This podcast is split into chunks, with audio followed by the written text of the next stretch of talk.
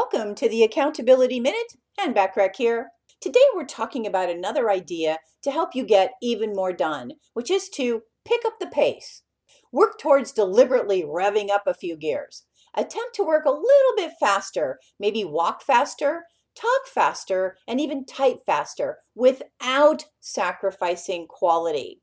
You don't want to get sloppy or make mistakes that you have to fix later.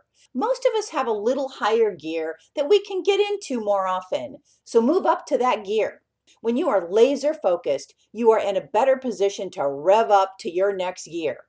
Tune in tomorrow for another way to help you get even more stuff done.